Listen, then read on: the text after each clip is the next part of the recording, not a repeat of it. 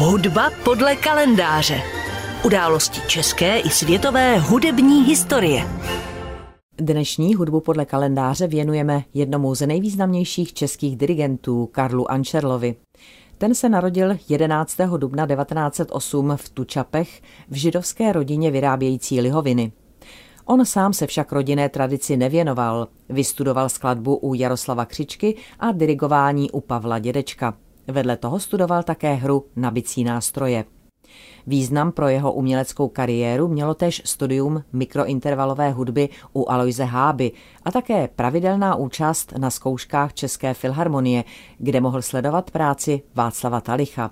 On sám Českou filharmonii poprvé dirigoval v roce 1930, kdy jako své absolventské vystoupení provedl vlastní symfonietu pro velký orchestr. Záhy na sebe upozornil i v zahraničí, když v Mnichově připravil Hábovu operu Matka, kterou pak o 16 let později uvedl i v Praze.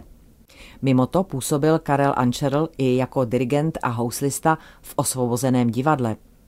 V roce 1931 se Karel Ančerl oženil s Valerií Vigovou, sestřenicí z matčiny strany.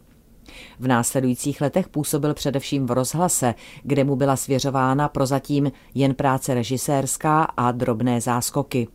Jeden z nich, ve třetí symfonii Sergeje Prokofěva, mu vynesl pozvání k České filharmonii i na Mezinárodní festival moderní hudby v Barceloně.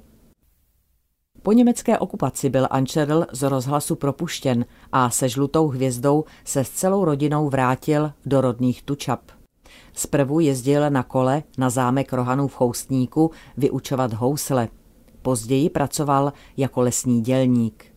Následně byl zatčen gestapem, vězněn v táboře, nasazen na nucené práce v Soběslavi a v listopadu 1942 byl i s manželkou a rodiči deportován do koncentračního tábora v Terezíně.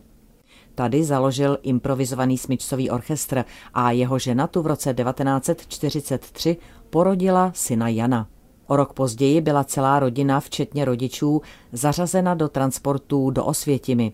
On sám byl přesunut do pracovního tábora Friedland. Na sklonku války se mu podařil neuvěřitelný útěk, ale byl dopaden a odsouzen k popravě, od níž ho nakonec zachránilo osvobození. Z celé rodiny přežil jako jediný. Z koncentračních táborů se nevrátili ani jeho rodiče, ani rodiče jeho ženy. Přes všechny válečné hrůzy a útrapy se Karel Ančerl velmi brzy dokázal vrátit na hudební dráhu. Stal se ředitelem nově budované opery 5. května.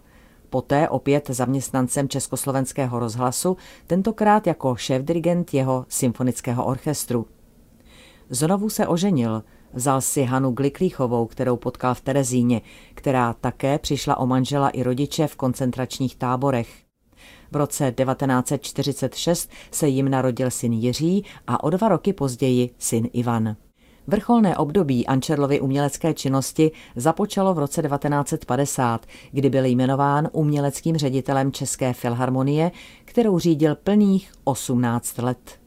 Rozšířil její repertoár hlavně o díla klasiků 20. století, Šemberka, Bartóka, Stravinského, Prokofěva, Britna, věnoval se také dílu Bohuslava Martinů i soudobých českých skladatelů. Českou filharmonii uvedl do světa zájezdem do Austrálie, na Nový Zéland, do Číny, Indie, Japonska, později i Spojených států amerických a Kanady. S Filharmonií koncertoval i v řadě evropských zemí a sám byl zván jako dirigent k předním světovým orchestrům. S Českou filharmonií také uskutečnil celou řadu mezinárodně oceňovaných gramofonových nahrávek. V roce 1968 se Karel Ančerl rozhodl emigrovat ze země.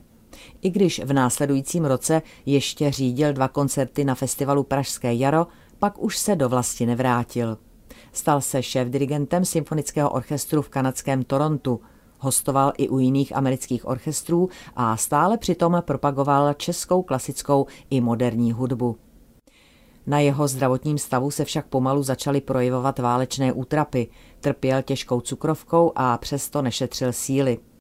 3. července 1973 Karel Ančerl v Torontu zemřel. Po letech byly jeho ostatky převezeny do vlasti a uloženy na Vyšehradském hřbitově. V roce, kdy si hudební svět připomínal Ančerlovo 90. výročí narození a 25. výročí úmrtí, byla 6. září 1998 v Tučapech na budově obecního úřadu odhalena jeho pamětní deska a 23. června 2018 byla před jeho rodným domem odhalena jeho bysta. Slavnosti se účastnili význačné osobnosti, včetně kanadské velvyslankyně. Hudba podle kalendáře.